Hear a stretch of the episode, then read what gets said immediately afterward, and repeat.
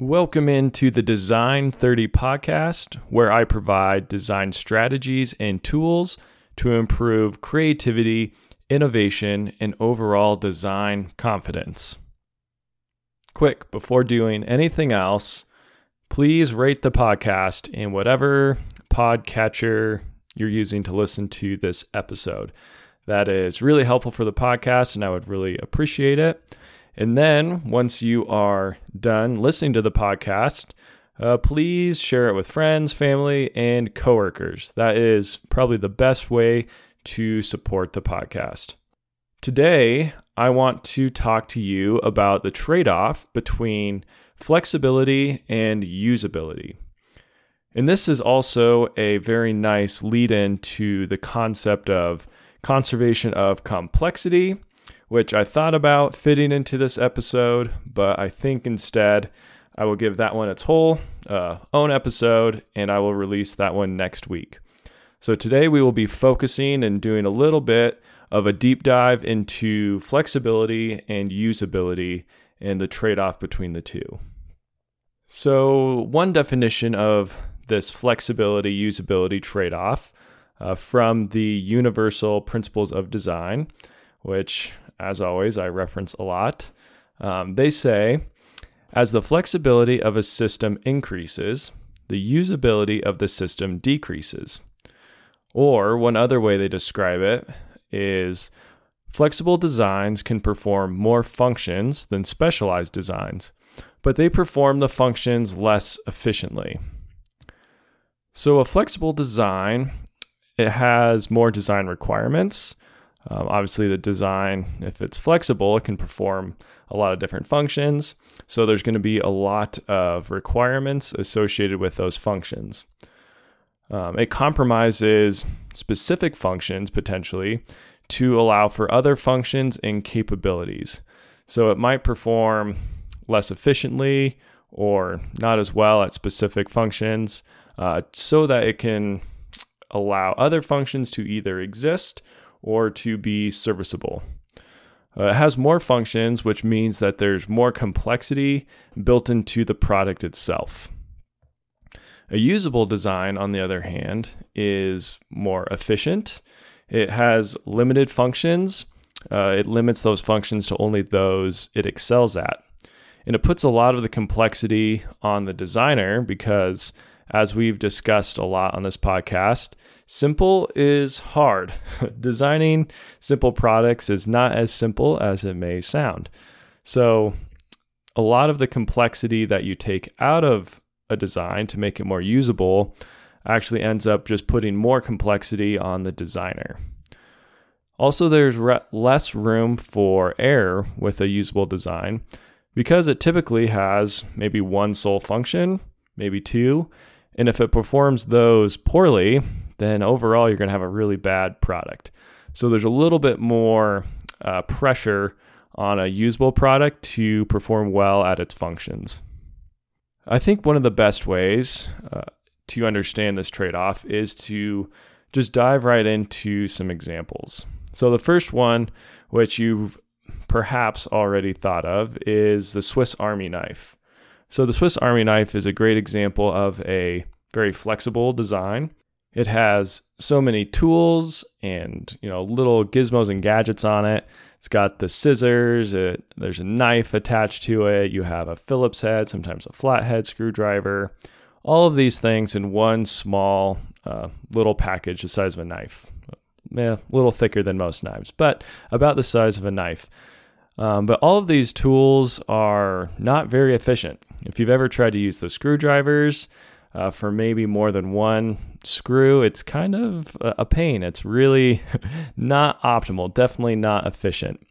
So, a Swiss Army knife is a great example of a product that is very flexible. It has a lot of different functions that it can perform, but it's not very usable and it's definitely not very efficient. Another example that might make even more sense um, or help illustrate this point even more is looking at a diesel truck versus a SUV versus a Prius.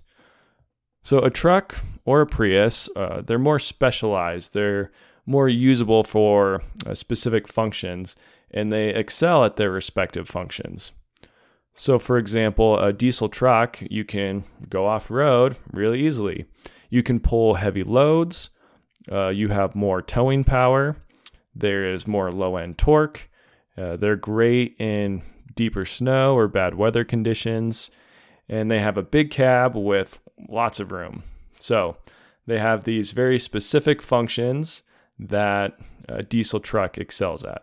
Uh, the big one being obviously uh, towing capacity. And then a Prius, these are more uh, for commuting, especially in a city setting. They're designed to drive on paved roads. They have low clearance for more uh, aerodynamic travel. Uh, but they're, and so this makes them very exceptional in the world of gas mileage and efficiency. They aren't very fast or powerful, but this isn't what they're meant to be. Those aren't their functions. Uh, they're small, they're not very spacious compared to a larger diesel truck or something like that. Again, because they're trying to reduce weight, they're trying to be aerodynamic, all of this just to serve their primary function of being a high mileage vehicle. And then you have an SUV, which is a sports utility vehicle. So, as the name infers, they have a lot of utility. Utility is their primary function. They want to be useful in a lot of different situations. So they're very a very flexible product. You can go off-road if you need to. Uh, they're decent in bad road conditions. Often you have the option of four-wheel drive or two-wheel drive or all-wheel drive, things like that. Uh, they have some space on the inside, so decently comfortable to ride in. Gas mileage wise, though, they're pretty average. They're definitely no Prius, and uh, they're often better, maybe slightly better than a truck. So they're kind of in the middle ground as far as efficiency goes. And then they have some towing capability. But if you've ever tried to tow something heavy with an SUV, which I've tried several times, it is a huge pain and definitely not efficient. You end up going like 50 miles an hour on the interstate, and it is a pretty painful experience. So, SUV definitely has a lot of flexibility, but it doesn't excel at specific functions uh, such as towing, uh, like a diesel truck would excel at, or in uh, gas mileage and efficiency, like a Prius excels. The SUV just can't compete with the diesel truck or the Prius in their respective specialties. That's not what it's designed to do.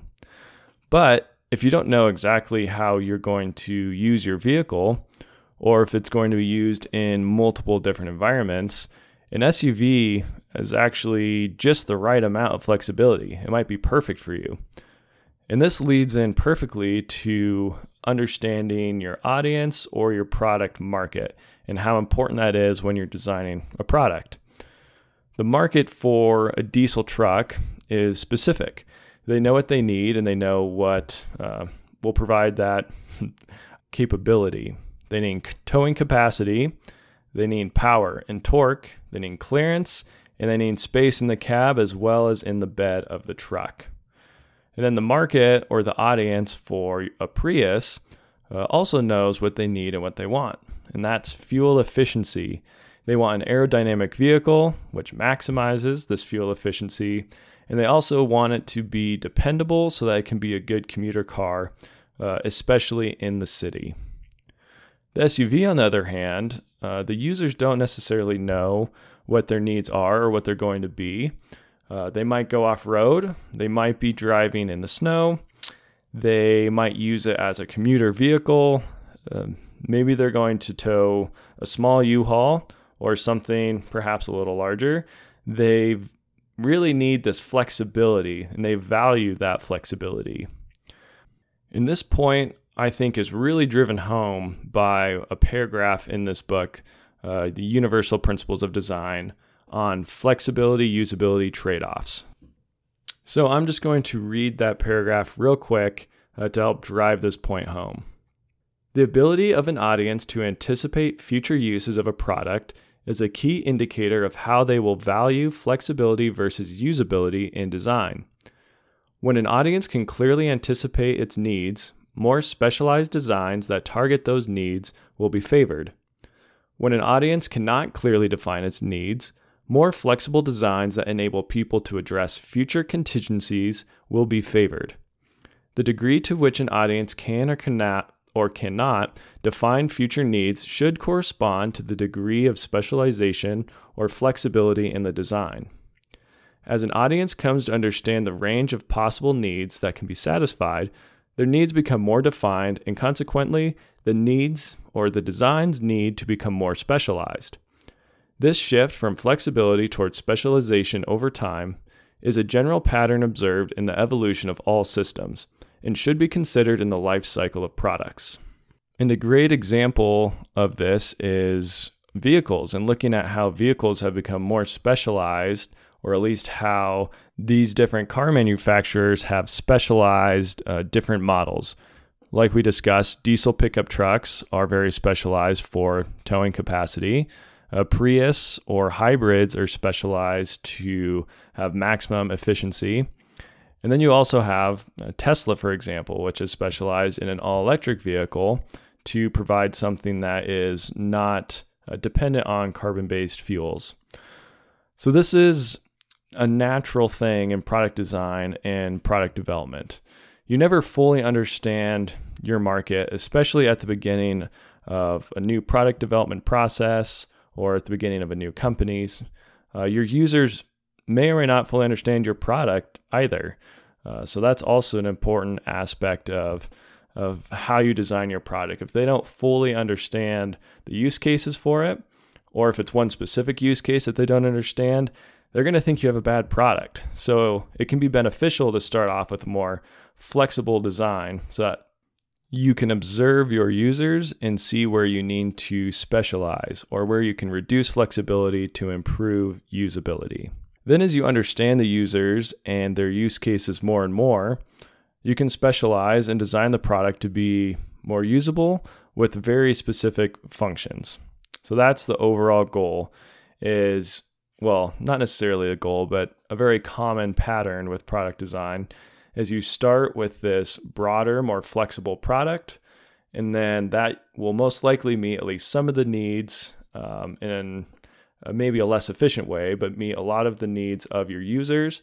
And then as the product uh, matures and as you gain more feedback from your users, you can figure out how to optimize different functions, maybe cut out functions that aren't needed and really create a more usable and a more desired product. So, in review, let's go through those definitions one more time. As the flexibility of a system increases, the usability of the system decreases. This is the core definition of what this flexibility usability trade off is. And then the other definition, which brings in a little bit more of the uh, efficiency side, is flexible designs can perform more functions than specialized designs, but they perform the functions less efficiently.